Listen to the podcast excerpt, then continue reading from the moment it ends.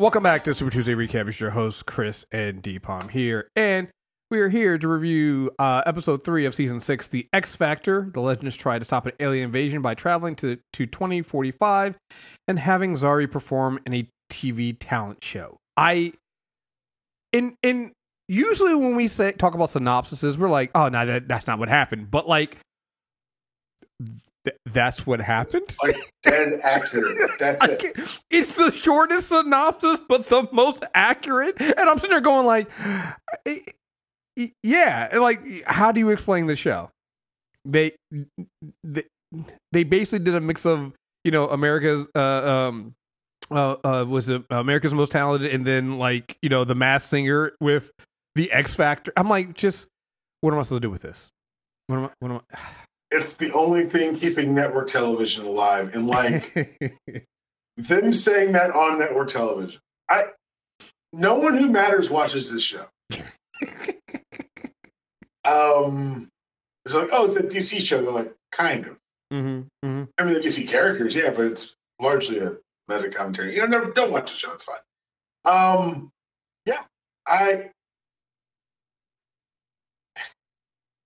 They made you.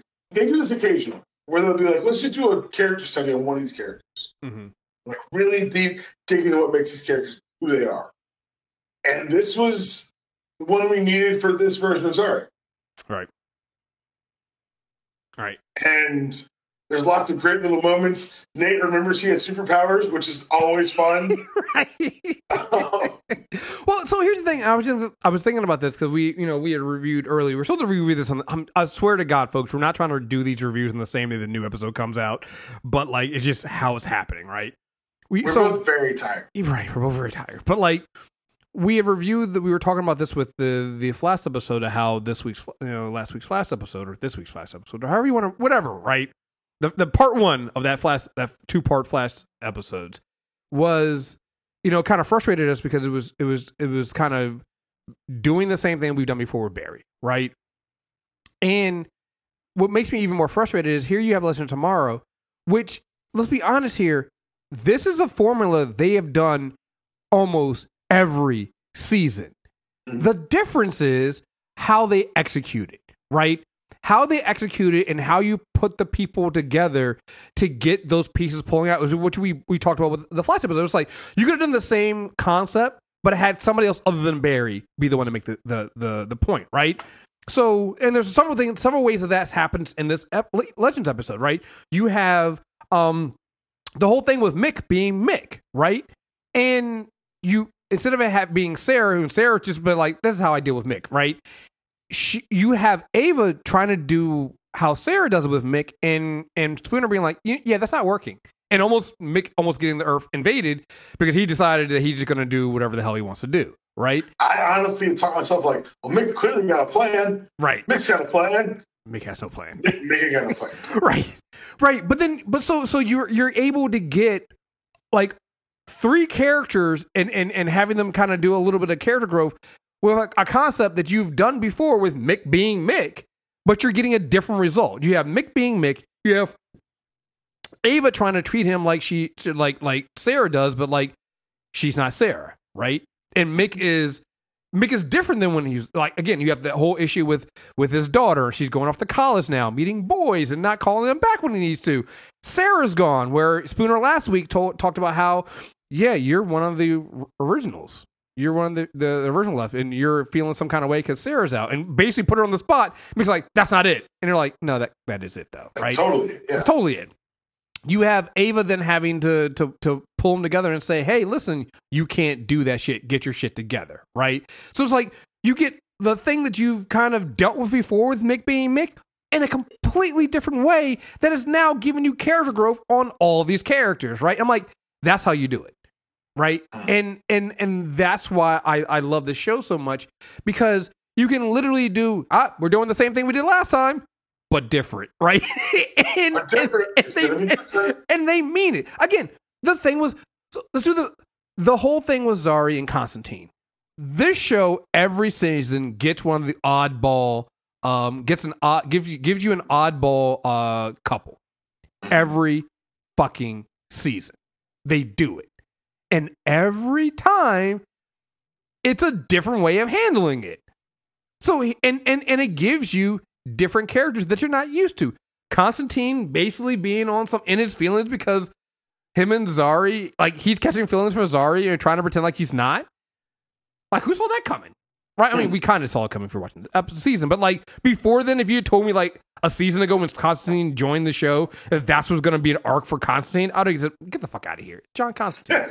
The fuck are you talking about? This dude was work. Like, we were like literally a season or two ago, we were joking about how, yo, who gets more, John or Sarah? Because they don't care who they bed, right? Like, it was like a competition. And as a matter of fact, didn't John and Sarah sleep together? They did. Oh my God, yeah. I forgot about that. Like, that's John Constantine. And now you're telling me like he's now like in a committed relationship with a social media like influencer in Zari? What? Because he caught feelings, and they're both like. It's the oddest of the couples I think they've put on this show so far. By far. And I'm like, but it works. They found a way to make it work. But it fucking works. I don't want to find this verse as Zari endearing, but I do. Right. And that's the thing, right? It's like when you first met this verse, again, you can do the same thing with different characters and get different results and then use it to, again, and this is where and again, I hate to compare it to The Flash, but it bears repeating because one, same network, and it's the same concept. You're using some of the things you've done before. The problem we have with the Flash one is there was no growth, right? You have the character that's doing the learning lesson again, Barry Allen, should have learned this lesson 4 seasons ago, right? And then at the end, the thing that really I think got us was, in the end, he didn't really learn a lesson because he got his way at the end anyway, right? Right. Here, you're not getting that. You got Mick, being told, get your shit together. Now, granted, he still does step on the small conquering alien at the end, but then at the same time, it's like, well, I mean, did you really need the exposition from that character? And I was saying, like, are we ready for a speech? Is it the time for a speech? Right. Read the room, little man. Right. Not only that, but Mick took care of that shit real fast. But not only that, but like, let's not try to make this endearing. You did try to take over the planet, so there was that, right? So yeah, man, you came with all the guns, player. Right. So right. But like, you get this character growth, you get this growth of Zari. So when we see Zari and she has to snap back into that, influencer personality, she does, but you can see that's the act, right? When we first met Zari trying to care and trying not to be the influencer was the act. Now it's reversed. Her pretending to be the influencer, her doing this stuff is now the act where she has to put on the mask and go to do that. But on top of that, also you get this lesson with John going like, well, you can't just shit on what she's doing. That is her business, right? You can't just when she's like, hey, yeah, my stuff is not selling. I gotta do something to get this back in. And he's like dismissing it. She's like, but this is my life. This is what I've worked for. I did this hard, right? It's like you get these, we see it every week, these really ridiculous over the top moments. But then at the same time, it's like, well, it's kind of serious. And it's got a good point, And I don't know. This is why we love this show so much, because you get all these aspects of these characters in these fun and unique ways, even if you're doing the same thing you did before. And the show, I think the biggest thing about it is the show knows it. Yes. The show will tell you. Where? The show will be like, yeah. That thing we did last time, do it again. Why fix it if it's not broken? Keep doing it, right?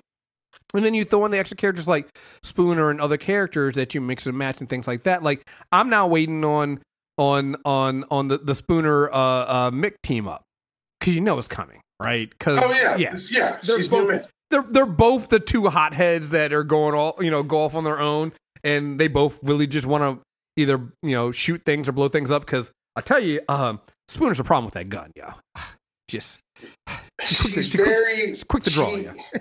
Well, you saw Mick drew down on Ava today. Mm-hmm. So like it's a trade, right? He drew down on Ava, and Ava just like get the shit out of my face. Like, come on, you're gonna shoot me now because I'm calling. Like, get your shit together. And you know what though, Mick needed that. maintaining that shit. Yo, like, again, Mick is that character, and I think, and it's a funny thing. I think that's the other thing that's missing when you don't have Sarah there, right? Like, Ava's gone to the Mixby and Mick thing. It's like, Sarah does the Mixby and Mick thing, but that's after she told Mick to get his shit together, right? You can tell Mick to be Mick and do what Mick's going to do only after you've gotten him to basically force him to respect you as a leader, right? It's like, I'm going to talk about this because I keep playing it. I'm playing Mass Effect 2, right? And I'm just telling you, we're going to do that. I'm going to treat Mass Effect 2 and 3 like you treated Fringe, you know? I'm just what I'm going to do. I'm going to keep using them to inform my life. Anyway, they're, one of the characters is a mercenary, right? And you earn the loyalty of your crew members. And then the loyalty mission for, I think it's Ziad, he's basically a mercenary. He tries to like blow up a refinery and he's like, well, I'm trying to get this other guy. And you have a choice between either going with him to get the guy or save the refinery workers. You save the refinery workers, the guy he's trying to get escapes. And so at the end, he tries to blame you. And basically the option to like earn his loyalty is literally to punch him in the face and tell him to get his shit together. Right? And at the end, he's like, hey, you know what? You're right. I was a little bit out of line there. It's a weird way, but that kind of personality type, that's how you have to do it. You have to literally stand your ground, punch them in the face, and tell them, get their shit together and stop being a piece of shit. They're a member of a team, right? It's the same thing with Mick. If you don't do that, he's going to do like he's been doing with Ava, going like, I don't care. I don't get paid to do this. I'm not going to do my job. Right? It's like, sure. No. You got to go up to him, tell him, Mick, go shower, stop drinking, and be a member of the fucking team and get your shit together. And you know what? It worked. He came back. He had a hand drawing of the alien that took Sarah, and he killed a little mini wannabe dictator. So I mean, it worked. That's how you deal with him. The other thing too is apparently Gary and Sarah are stuck on a planet that are full of Ava clones, which that's great. Again, mining its own mythos. Mm-hmm. You could have forgotten this. I did. Ava is an assembly line person. I completely forgot about this. She's a clone in a broker loop. Like this is Ava has a barcode on. That's the shit. Like it's yeah, barcode and expiration date. Like I'm just saying, like maybe in order CD6 button. I don't know. Now wouldn't that be some shit?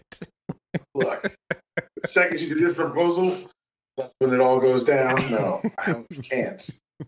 But yeah, I thought the Sarah plot is interesting, right? Because. It's giving at no point is giving us answers. Right. That's the thing. It's like every week. And I feel like when you get the answer, you're gonna be like, oh, why didn't we see it coming? Right. And one, apparently, Director Sharp tastes like chicken.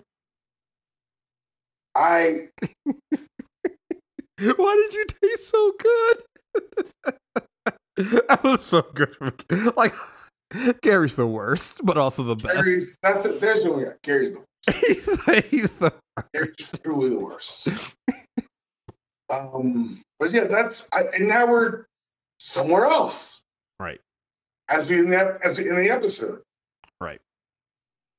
Right. Gideon continues to be weird, right? Gideon's weird, right? No, Gideon's been weird from the beginning, and I'm just like nobody's kind of like we kind of forget when Gideon joked about dissecting Spooner, right? Well, then in episode 2, she adds the words blood spatter to the police report. Yes. Yes. Like, and now she loves the evisceration? Yes. Another thing I noticed, the audience for this silly game, all in screens. Yeah, I'm wondering if they actually got fans. I haven't done any reading to know how they did this. I'm wondering if they actually got real fans I just thought it was very COVID appropriate. That's what I'm saying. I'm wondering if they got real fans or something, or like the family members or crew or something like that to do it from like a COVID point of view, because it makes sense. Now you can have an audience. You can have an audience, but still kind of keep the cast and crew safe and save money. Like it was, I was with you. I noticed that too, and I was like, huh, that's like it's like huh. I had actually you're right. It was kind of like a nod, like that was really smart or. I don't know what. Like, it's an opportunity to do something, like you said, cast and crew, family, fans win a raffle or something. Yeah, there's a real chance for some interaction there.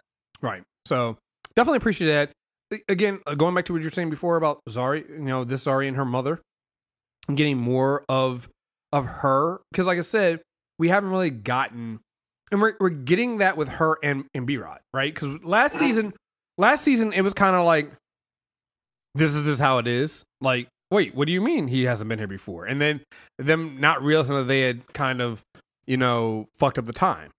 So now we're kind of dealing with that and saying, hey, we actually got to get to know these characters. We have to get to know, who they are, where they come from. We know a little bit about them, but also remember when we first met Zari, her family was dead. Right. Our Zari was Apocalypse Zari. Yeah. So this is like a whole... Her goal was to save her brother, and she did it, and it cost her reality. Right. Or I guess she's living inside... Is she in two gyms now? Does she have like two smaller apartments, or how does it work? I have so many questions, too. Like, do both gyms port over to the same source of power, and that's where Zari lives? I think that must be what it is, right? Because she's the one that would just like... She was just like, okay, I'm tired of this. You guys both got one, right? I'm tired of this argument, you guys. So I think it's got to be like whatever the source of the power. That's where she's at. So she's not like inside of like the bracelet itself, but whatever. Otherwise, there'd be two more Zaris, and that would be the three. Well, Zaris. Infinite Zaris, and that's not something that. Yeah, we did write that. I mean, like, and here's the thing: it's not past the show to do that. So I don't know. I'm gonna go with no. Crisis on Infinite Zaris would be hilarious, right? Nate continues to be my boy this season. Like I fucks with Nate. Like Nate's giving up on everything. It's kind of fun. Like I feel like Nate read that panel of Hope is a Lie and was like, you know what, you're right. It is nihilistic Nate. I'm in. I'm like, you know what? I like this guy. This guy I can deal with. Yeah, I don't know. Again, we talk about this when we used to do Agents of S.H.I.E.L.D. It's the same thing with Legends of Tomorrow. Like, you have a show that is fully aware of what it is and leans into it. And when you do that, it can go anywhere and do anything. Like, honestly, lean on its crew and lean on the cast for the first half of the season, which they always do. Like, every season, they lean on the cast and crew. They're telling a story, but you're like, you care less about the actual story and more about just like the ridiculous interactions. But you're also learning and bonding with all the characters, and then that's when they hit you with what's really going on with the story, and you're just like, oh, this makes sense, right?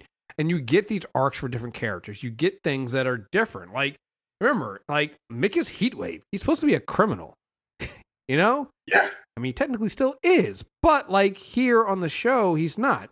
John is this, master of the dark arts, right? And the loner, this, all this stuff. And like I said, no, like he's now this big softy who's fallen for this social media influencer and now is embarking on the scariest moment of his life. The master of the dark arts, the thing that's terrifying him is he's officially got a girlfriend. John Constantine. Vegas showman / rocker is right. John Constantine didn't know anything. Right. Right.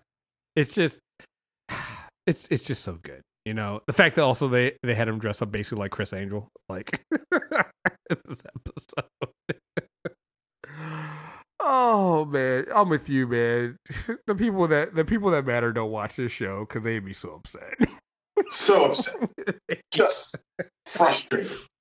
Wait, we're paying for this? Right. Her alt is a man with a s'more for a head? Right. Yes. Sure. Yes.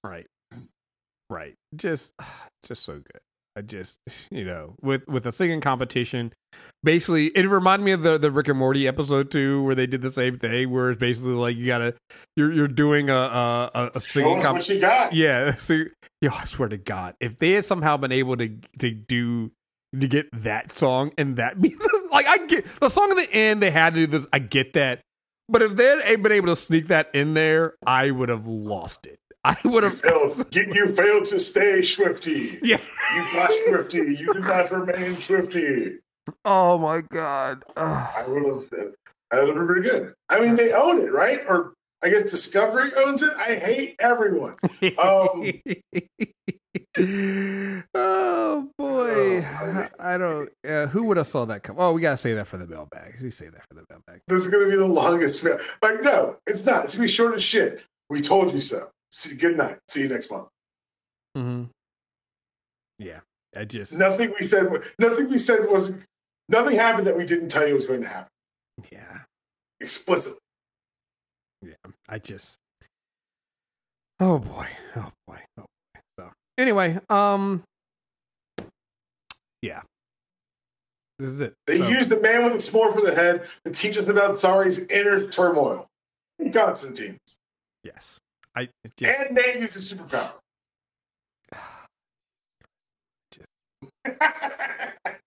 Love it. I love it. So anyway, folks, we'll be back here next week to talk more about the apparently doing the Cuban Missile Crisis, because why the fuck not? You know? So let's do it. Have we been here before?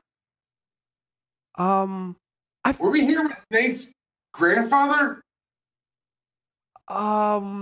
Nate's grandfather, I thought it was Vietnam.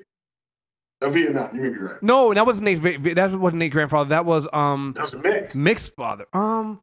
Was it Cuban? It might have been. It might have been Nate's grandfather. If we can run into the if we can run into a past version of the Legends during this, that'd be really fun.